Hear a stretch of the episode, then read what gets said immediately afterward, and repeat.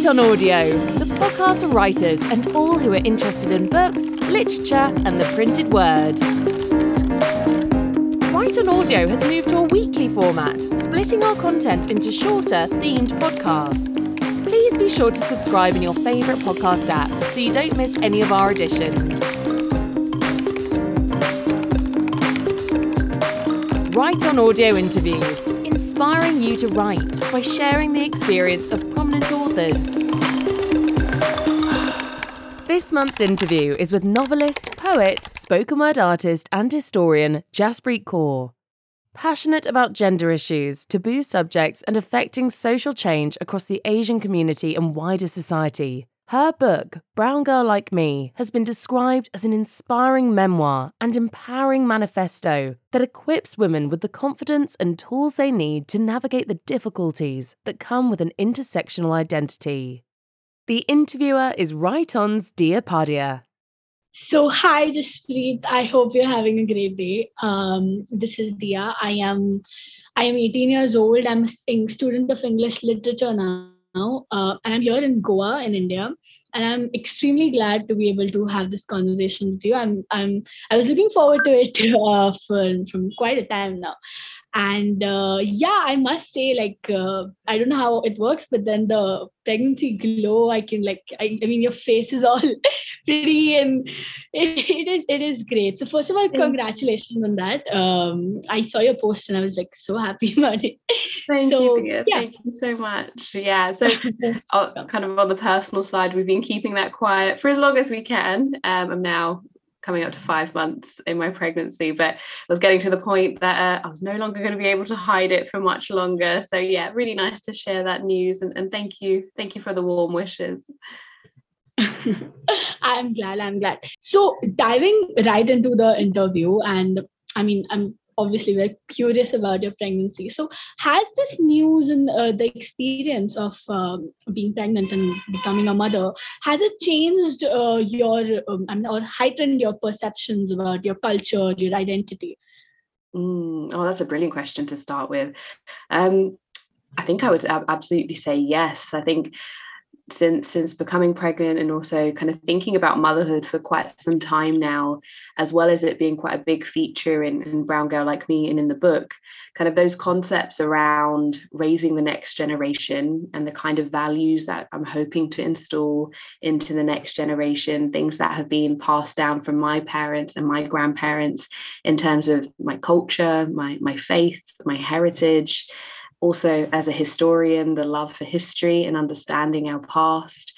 Um, all those values i think are, are definitely things that i want to want to pass on to future generations and and hopefully to my children. So i think that's starting to become more apparent in the last couple of months and, and really thinking about how to implement some of those things within our daily lives within our home within our families um, and within our communities. And right now this week we've just launched a, a, national university tour where i've been traveling to 17 different universities across the uk this month um, to meet students who are starting at university or they may even be in their second third years or, or postgraduate students um, specifically providing workshops for young south asian girls and women.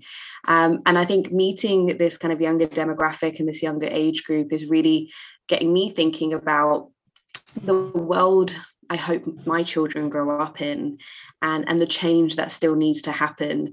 So I think now, uh, if I needed a fire in my belly, uh, I've definitely got it. And this is kind of giving a little bit more of a sense of urgency to, to make more change happen. Um, I definitely think so. Wow. I mean, as a Indian girl who has just started university as mm-hmm. well, I think I think even this opportunity of having this conversation and after reading your book, I think I think it does mean a lot to me, and that really sounds very interesting. Oh, so, um, having said that, uh, could you walk us through an average day of yours as a brown girl living in the UK? Oh, an average day. Um, I guess I guess right now my my average day in terms of my professional and personal life really do kind of intertwine. And as a writer, as a poet, and also as an educator my days look very different. One day could be me sitting at my desk and reading and researching and writing. Um, and one day could be me performing and speaking at events and doing public speaking. Um, so one day to the other looks very different. But i think a few things that I've I've really been quite strict about to have in my routine, really to support my mental well-being, is I, I always start my day off with meditation. Um, and I think kind of that mindfulness meditation just really keeps me grounded at the start of my day. We've got a big doggy. Um, his name's Hida, and my husband and I take him for a good hour walk every morning. Um, and that's kind of a routine that forces us to get out of bed and get outdoors no matter the weather. Um, and I think some of those those routines um, have yes really supported my well-being but but definitely keep me grounded no matter how kind of busy um, or crazy the day might be um, so I guess every day looks different, but as a brown girl, there I think there's specific things in my day that that definitely keep me close to home, um, whether that's food or whether that's meditation, whether that's music, um, whether that's spending time with my family, which is a big part of, of who I am. Um, I think those things are, are, definitely a big part of my day and, and making sure I make the time for those things, especially when I've got such a busy schedule. So, yeah, I guess as a brown girl, that's definitely what my day looks like now. When I was younger, I guess it would also be filled with with schoolwork and studying and and obviously as a young south asian and and i'm sure you can definitely resonate with this Dia is education is something that our parents and my family were really adamant that I did well in and and growing up with with that message of we've got to work twice as hard and be on time um, and really focus on education was how most of my childhood and my young adult life really looked like. So living in the library, working really hard, studying really hard was was a big part of my day. And I think some of that work ethic still exists with me today, even as an adult in my working life, to still kind of hold on to some of those values of, of working hard um, but also trying to balance that with rest. I think that's the bit i'm finding difficult these days. So uh, learning how to maybe change some of those behaviors to make sure i am making time for rest and, and looking after myself too Wow, that I think means a lot because uh, as someone in the creative field, I think that is very important because uh, to deal with the writer's block or to keep those mm. thoughts flowing, especially when you mentioned about elements of your day that remind you of home. Mm. Um, Write On currently is exploring the theme of home, and I think that links really beautifully. Mm. Uh, so, having said that, uh, could you share some of your early experiences as a brown woman, again, growing up in the UK? Absolutely. So I, I grew up in East London, um, which in the UK is a very diverse and, and multicultural part of the UK. Um, so I grew up in primary school and secondary school with a real mixture of all kinds of demographics and, and cultures and backgrounds and religions, um, which I'm really grateful for to, to grow up around that kind of diversity and, and learning about all of that. Um, and I definitely in my family had had strong South Asian women in my family um, who, who were definitely role models to me. But unfortunately, in the mainstream, and what I mean by that is when I watch TV shows and, and when I watch films and when I was reading books, obviously as a avid avid uh, lover of literature, always always making time to read and go to the library. Um, what I couldn't see was any representation of women like myself or girls like myself in any of those kind of mainstream spaces. And and that didn't quite make sense to me growing up because I, I could see around me this amazing diversity and, and different types of South Asian women and all these amazing stories in the home. But I couldn't see that being reflected anywhere. And I think growing up as a teenager that feeling of feeling seen and unseen was was definitely quite confusing in, in trying to understand who I was, where did I fit in, where did I belong. And I remember for quite some time, quite some time as a teenager, there was a period where I, I think I denied myself of my culture and to fit in to this white Western world, which was seen as more of the ideal. I let go of parts of my culture um, I, I, kind of denied myself of all these beautiful things that were part of my heritage just to fit in to the Western world. And I think that made me feel even worse and made me feel even more confused. And around that age of kind of 13, 14 years old, I was also suffering from anxiety attacks and panic attacks. Um, I did go through a period of bullying at school. So I think all of those things really impacted how I felt about myself and how I felt um, in terms of my self confidence. So I had to really find tools to, to really pick me back up and, and to support my well being. And I guess that's where my love of writing really began. And it was first by writing poetry and using poetry and journaling as an outlet for all those emotions I was holding in as a young teenager.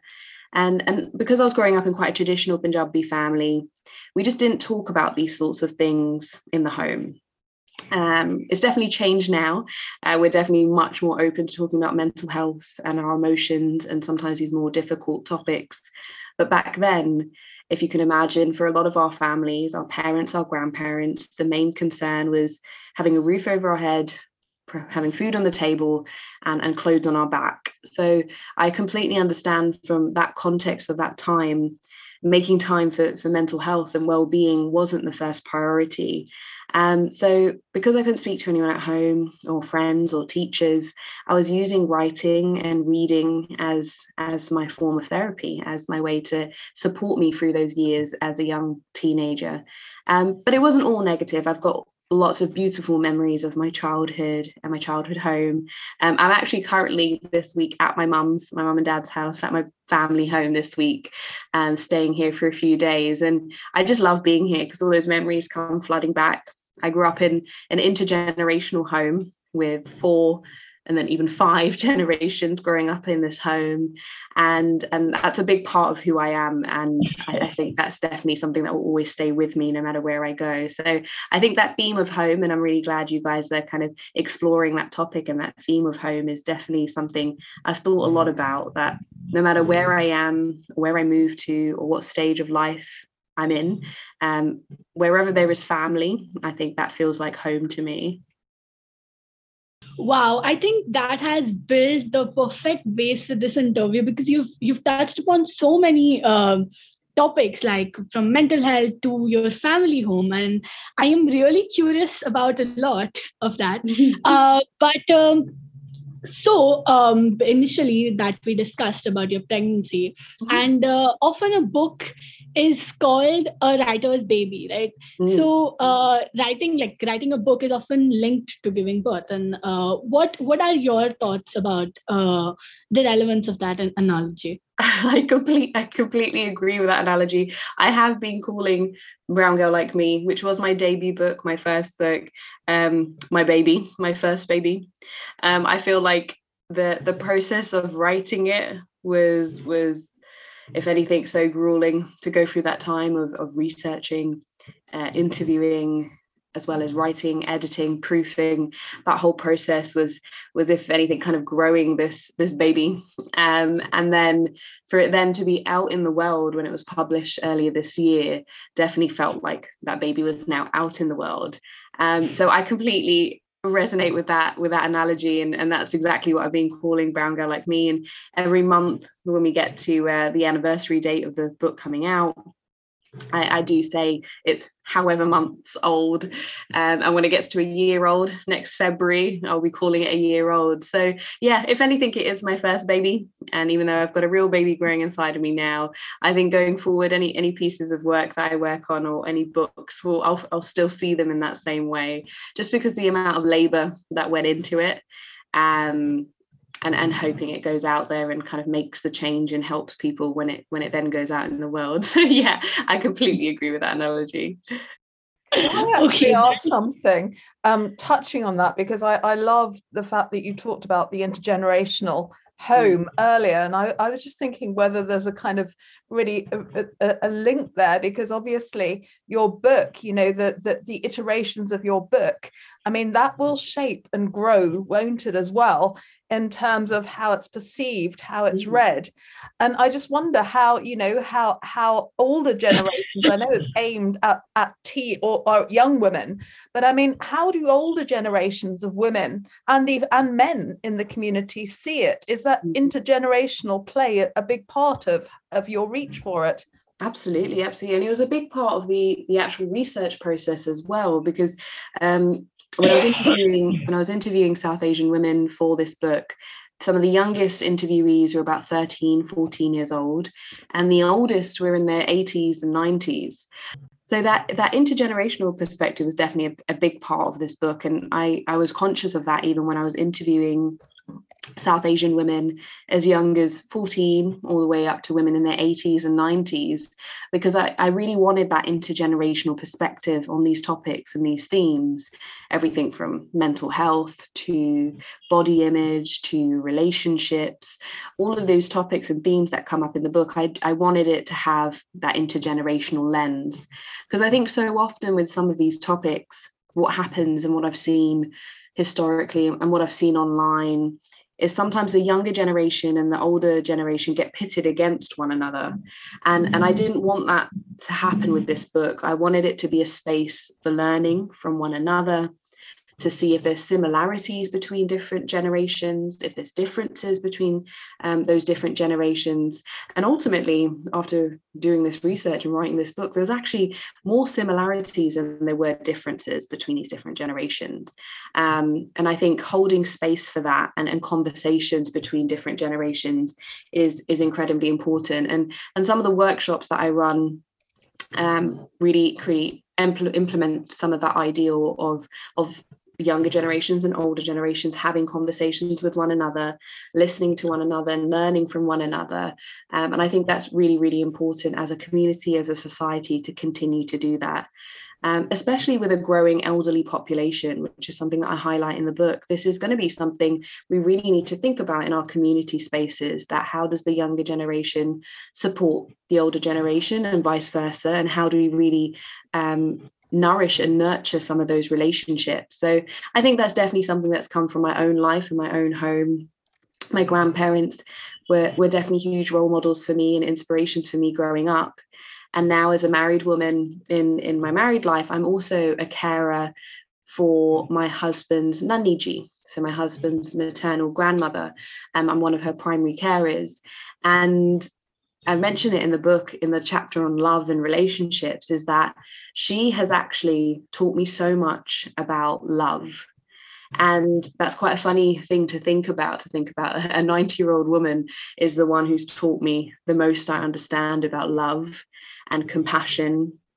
And in the Sikh faith, we've got this concept of, of Chardi Kala, which means having eternal optimism no matter what life throws at you and through the ups and downs, the good, the bad, the light, the darkness, to have this sense of Chardi Kala, this eternal optimism.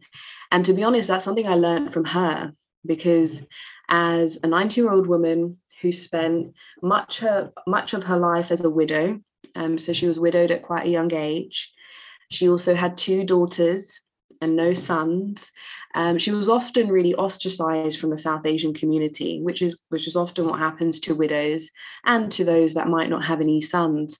And despite all that hardship she's gone through, she's still the most loving, kind, selfless person I've ever met, and, and really upholds that kind of eternal optimism that I was talking about. So that's just just one of the examples in the book where I'm talking about how we can learn things from from different generations or from older generations. Um, uh, so yeah, it's a really important theme in the book and, and definitely something I try and implement in a lot of the work that I do as well. Perfect. Thank you so much for that, Dia. Sorry for interrupting your questions. oh that's that's uh, totally okay um having uh, discussed that and now i'm really curious so you are the third generation uh, in your family, right? So, how do you think the idea of home or what your heritage means to you has changed from the, ge- the generation of your grandmother or your husband's grandmother to your parents, to you, and now to your kids? Hmm. I think that kind of the change in the concept of home, if I think about for my grandparents' generation, who were the first ones to migrate to the UK from Punjab.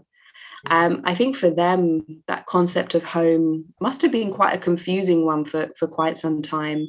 And, and I remember conversations with my granddad, even till his late years before he passed away. A lot of the time, home for him was still Punjab. Um, and we still have our family home back in our village in Punjab that we try and go back and visit at least once a year. Um, my parents are about to head out there now. And I think there's still a concept of home back there in Punjab for my family. Um, and that's definitely something my, my granddad installed in us that though we have migrated here to the UK, um, there is definitely a sense of home in our motherland too. And um, I think that's something my, my parents hold on to, and that's something they've installed into us, into the, the third generation, myself and my siblings too. And for us now, as the third generation, and, and those of us that were born here, my siblings and I were born here in the UK, trying to understand what home means for us is sometimes a bit more confusing. Um, and often it's described as not enough for here and not enough for there and and sometimes that feeling of just floating somewhere in between. And what i mean by that is sometimes here in the uk not feeling british enough for the western world. And if i was to go back to punjab and when i when i go to india and, and go back to my family home um, i'm not enough for there either and seen as an outsider there. So it's kind of fitting in the middle of those two worlds. And i think that's why for for myself and, and what I've mentioned in the book when I'm looking at these concepts of home is is finding home in these other elements. It might be finding home in a person, it might be finding home in your family. It's not necessarily always a physical location. It might be in the food that you eat, it might be in the stories that you tell. I think home is is something that can be found in lots of different places. Um, but it's interesting to see how that might have changed over time from my granddad's generation to us now. And will be even more interesting to see what it's like for our kids and, and for my children in the future of what do they see home? Do they feel at home here in britain in the uk more so than i did will that feel like a bit of an improvement or a way forward? Or will they still feel some of that that kind of sense of belonging feels maybe sometimes still confusing? But yeah it's been really interesting to see that change over time and and holding on to the elements of home back in punjab but also understanding my my place here in the uk as well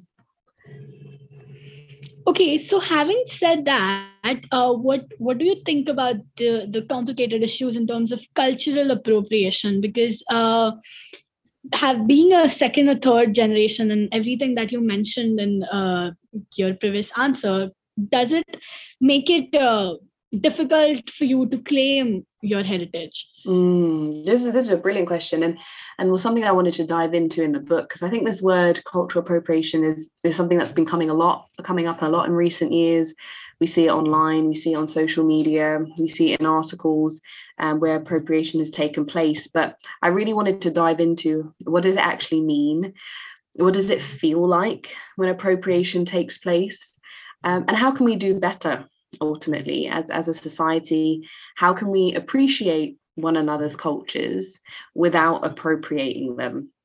and it's sometimes a touchy subject and I and I don't want it to be a touchy subject I'd rather it be something we can discuss so that we can all do better and and ultimately the definition of cultural appropriation is this idea of unequal cultural exchange and it means when a more dominant part of society takes elements from a less dominant part of society or a marginalized community minority community and they commodify some of those cultural aspects.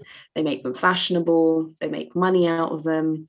Whereas that host community where it's come from never were able to reap those same benefits. And, and that's what it means by definition. But, but in the book, I, I kind of share a really clear story of what it can feel like. And it was a couple of years ago when my mum and I were sitting having our daily cup of jar, which we would do every afternoon once I'd finished up work. And we're having a cup of tea and we had the TV on playing in the background, and it was a music video playing. And I wasn't really paying much attention to it, but it was a a white Australian rapper. And in this music video, she was wearing a traditional lehenga and a dupatta on her head and a nose ring, a nut, a tikka. She had Bollywood Bollywood backup dancers dancing behind her. Um, and even in the video, she's like riding an elephant. And I didn't really think much of it until my mum made the following comment. And she said, actually, a positive thing at first. She said, Oh, doesn't she look nice in what she's wearing? And then she followed up by saying, It's such a shame I wasn't able to wear those things as much when I first migrated here. And I was like, what do you mean by that, mum? And, and, what she went on to describe was the fact that when she migrated to the UK in the late 70s, in 1979, um, she migrated over to the UK at the age of 18 to get married to my dad, who was already here in the UK at the time. And we used to have a corner shop here in East London. And my mum used to stand at the till every day working the shop. And obviously, the only clothes she had at that point was her salwar kameez. And she would have to hear people coming into the shop saying racist slurs under their breath, making comments about what she was wearing, how she smelt, and had to deal with that abuse every day.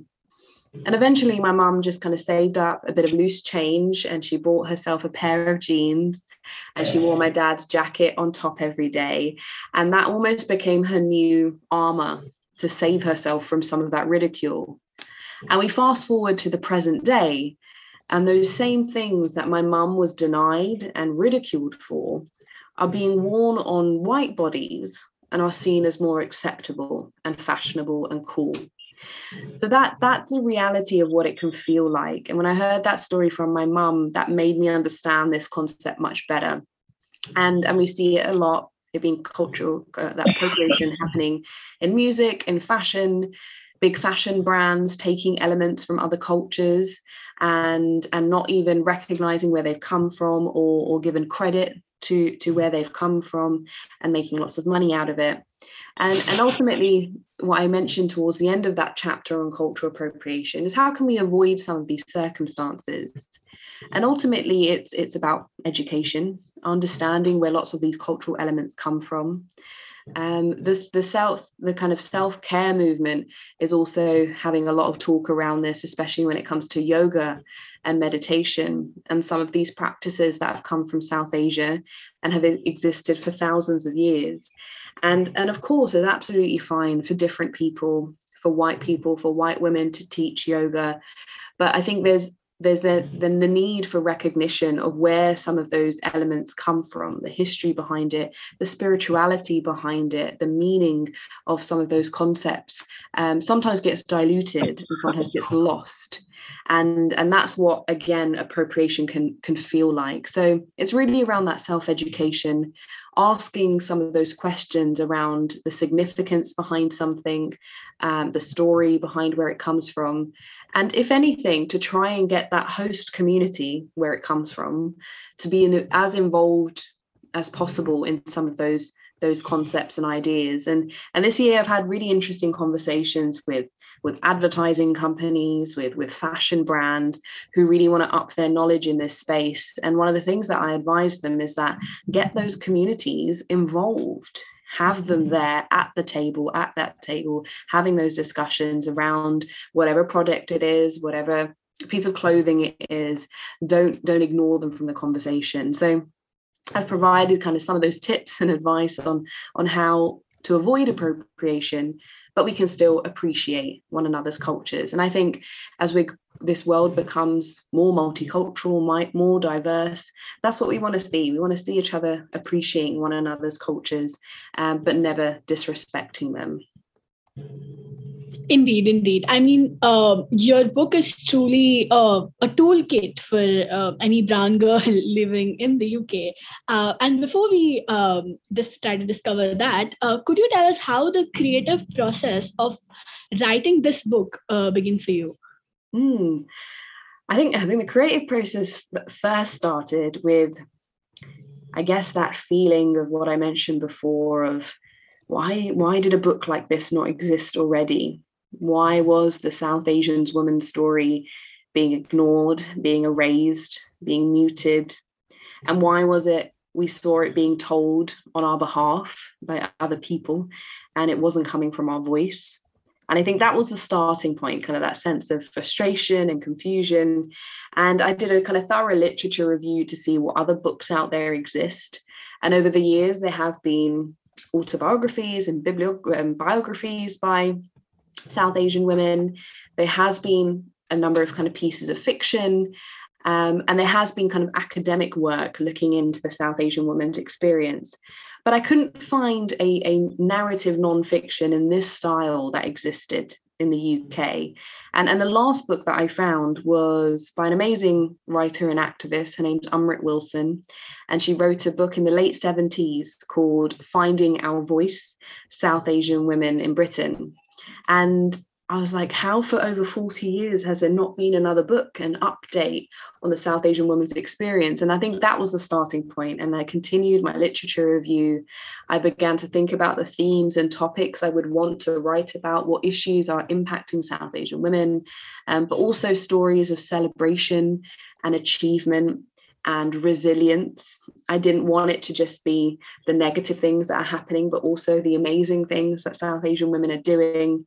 So that's why the book is made up of women who are Olympic athletes and business owners and, and filmmakers and activists and all these incredible Asian women doing amazing things out in the world to share their stories too. So it was then a matter of finding those women, interviewing those women, collating their stories um, as well as weaving in kind of anecdotal stories from my own life too, because I wanted to provide kind of that that personal narrative in this book as well. And I kind of wove that all together and um, pieced it all together. And then it was a matter of of trying to get it published and thinking about how does that process work um, as a first time writer and somebody that didn't have any authors or writers in my family um, I was really starting from scratch without that knowledge of, of how the publishing world and the literary world works. Um, so I spent a good year researching how to get published, how does that whole world work.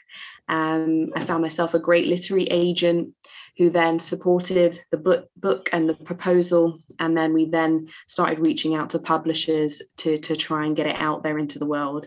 Um, so that was the process, but it was definitely the days of, of, of writer's block or days of writing pages and looking back on it and thinking, oh my God, who wrote this? Like, what is this? This is terrible, deleting it all. Um, there would be days of, of, yeah, that writer's block where nothing would be coming to me and I would need to just kind of pause, um, go for long walks, I would try and look for inspiration in other places, reading more books, going to exhibitions, going to art spaces, museums, to really try and get some of that flow back. Um, and I was then, after the book being signed, getting to the process of trying to finish writing the book. And that was the book actually got signed uh, in March of 2020. And if we all remember, that was when the world turned upside down and the p- pandemic began. And my writing process had to change slightly then because I could no longer conduct my interviews face to face with any of the women, and that had to move digitally, um, which was actually a positive thing in the end because it actually allowed me to reach more women than I was actually trying to meet face to face. Um, and like the rest of us, I had nowhere to go, nowhere to be. I just had to be at home. And we set up a little desk in the corner of my bedroom and I had to sit there and finish writing that book during the pandemic. So there was kind of pros and cons of writing it during that time as well. Uh, that had no other distractions, um, but of course the pandemic was happening, and that was, as we all remember, a really scary time as well. But it it gave the book a real sense of urgency as well during 2020, 2021, especially seeing some of the the things that were happening globally. When we think about the Black Lives Matter movement, after the death of George Floyd in, in 2020. If we think about some of those statistics that were coming out about how ethnic minorities were more likely to die of COVID than our white counterparts, uh, the amount of domestic violence that was increasing in homes against women, a lot of those issues that were happening during that time just made me feel like this book is even even more urgent and really needs to exist in the world um, so yeah, that, that's a little bit about the writing process, the, the pros, the cons, uh, the difficult days, the days of uh, tears and and nothing coming, um, but also the days of, of where it would all really flow with lots of passion and lots of heart. Uh, so yeah, that's a bit about the process. So you mentioned that um, you read you read a book and felt like there should be more books about the brown heritage that should exist there. So how do you think how do you feel uh, if this book had existed when you were growing up how would it have helped you? That's a beautiful question. Um, honestly this is the book i needed growing up. It was a book i always wished existed growing up. And i think it really would have just given me a sense of more confidence in myself. I think it would have just guided me on some of those kind of difficult issues and topics that I needed a bit of that guidance on and a little bit of that kind of support from. Um, I often describe that this book is kind of like the older sister that's kind of providing you with some of those tips and advice and tricks that you that you need growing up. And I did have an older sister who provided me with lots of that, but I, but I think this book would have kind of given more of those tools and like I mentioned before, we're currently on this university tour, and I'm speaking to young South Asian girls and women, um, and speaking to them about some of these themes in the book, and and they're describing it in the same way that they wish they had this book back when they were a teenager, and and are great grateful that they're having it now at the age of 18, and it's definitely kind of providing them with some of that guidance and support. So yeah, I, I definitely wish I had it had it growing up, and even just seeing a book like this on a shelf in a bookshop going into a bookstore or into a library and seeing a book with this kind of cover of a South Asian woman on the front of a book would have, I think, made a huge impact on on how I felt about myself. I think I would have feel, feel, that feeling of I feel more seen and I feel like I belong here. But I remember going into bookstores growing up, and there was never anything like that on the shelves. So uh, yeah, that would that would have made a huge impact on on feeling like I belong as well. Uh, and also in the beginning of this interview and even otherwise, you uh, mentioned a lot about mental mental health and well-being of people. And you also mentioned that poetry is something that helped you with that. And I am a poet, and I, I really enjoy writing poetry. So, uh, would you like to share some of your uh, some of your experiences as a spoken word artist or as a poet, and how that has helped you? Yeah, absolutely. Like I said, the the reason I started writing poetry was that form of therapy that outlet. And at first, I didn't even know I was writing poems. I, I, thought I was just kind of writing out my feelings and if they just became poetic work. And it didn't develop into spoken word poetry till much later on. Um, and that was only about six years ago that I first started performing some of this poetry publicly. For a number of years, I, I kept all these poems to myself because was just afraid of what people might think. I didn't didn't have the confidence to share it with anybody. And the trigger point, that the moment where I felt like I wanted to start sharing this poetry with other people, um, was back when I was doing my master's in gender studies, and I just finished my research thesis on a really heavy topic on on female infanticide, um, which is the killing of baby girls because of son preference and the preference to have a daughter and it's it's a big part of, of the book as well about this issue of this ongoing son preference in South Asian communities. There are actually 140 million missing girls. But how do I get this message out further? And I re- realized that not everyone had the time to read my 20,000 word thesis. So I summarized that research paper into a poem. So yeah, after so so from that first performance of of sharing a, poem on a really important topic to me. Um, what ended up happening after that performance was it ended up going viral. And I saw messages coming from across the globe. It'd gone viral in the UK, North America, Canada, Australia, India. And, and lots of people really resonated with that poem and, and were saying how they they felt it was such an important topic to to speak about and were really glad that I did through that piece of poetry. And I think that's when I first recognized how poetry and the arts and specifically spoken word poetry which is meant to be said aloud and is meant to be heard by others can really be a powerful tool for change uh, whether that's social change, whether that's political change, whether that's cultural change. It can sometimes be a kind of softer access point into some of these difficult topics, especially taboo topics or, or stigmatized topics in the South Asian community. And, and that's what kept me going. And I kept sharing poetry on, on women's issues, on, on mental health, on race and identity. Um, and that's when my career as a poet really began. And at the time, I was a, I'd finished my master's and I'd become a history teacher. I went into teacher training and I'm a history and sociology and politics teacher. And I was teaching in, in secondary schools here in London for a number of years. And I was almost balancing these two careers of being a full time teacher a teacher by day, a poet by night, and, and performing at shows all around the UK.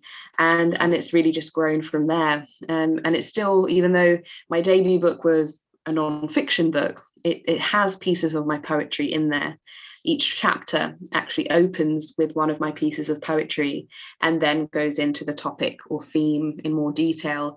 Um, so yeah, that's a little bit about my poetry journey and, and definitely one I'm hoping to pursue and hoping to continue. When I first started doing performance poetry, I remember friends and family were kind of like, what, what is this poetry? What is spoken word? Um, and I started to bring my family with me to my events and to my shows. Um, and they are now some of my biggest fans and love coming to, to all my performances. And, and for obviously a South Asian family, you can imagine going into the creative arts was something that they weren't quite sure of can that be a job? Can that be a career? Um, my mum was always concerned about me performing at these shows in all these random places across the country. So I just started bringing them with me because I think the fear was coming from a place of they just it was the fear of the unknown. So once they started to see how it was helping people um, and impacting people's lives, they they were definitely the big supporters of all the work that I do, and uh, they're now my biggest fans. Bless them.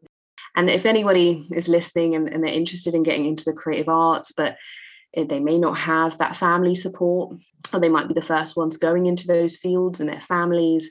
One of the best pieces of advice I can give is, is try to bring them on that journey with you.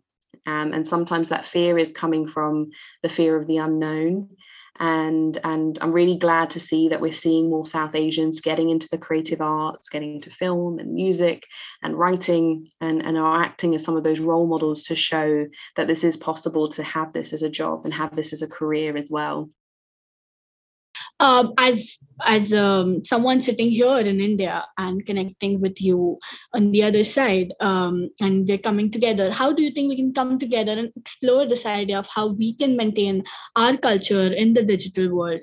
Um, and do you think that your book serves as a way of how we can do this? Mm, I think that that kind of international and, and global sense of, of sharing with one another, having solidarity with one another is incredibly important. And towards the end of the book, the last chapter of the book is called Power in the Digital Age. And it's looking at social media and sisterhood and solidarity. And I really couldn't write this book in a post 2020 world without looking at the digital space and the impact it's had on South Asian women. And, and though we know sometimes the digital space can be a negative space, impacts our well-being, um, can sometimes be quite a dangerous place for, for women of colour um, because of abuse and attacks. One of the positive things that came out of this research and speaking to South Asian women was that for the first time in human history, we now have this international sense of sisterhood with other South Asian women that I don't think has happened for for a very long time. I think maybe there was that sense of solidarity pre-partition, pre kind of Indian independence. Um, we definitely saw movements here in the 70s and 80s in the UK where different types of South Asian women were coming together. But I think now with this digital age, it's allowing this kind of transnational feminist sisterhood to happen, where, where women in the Western world can see what's happening across the globe and vice versa.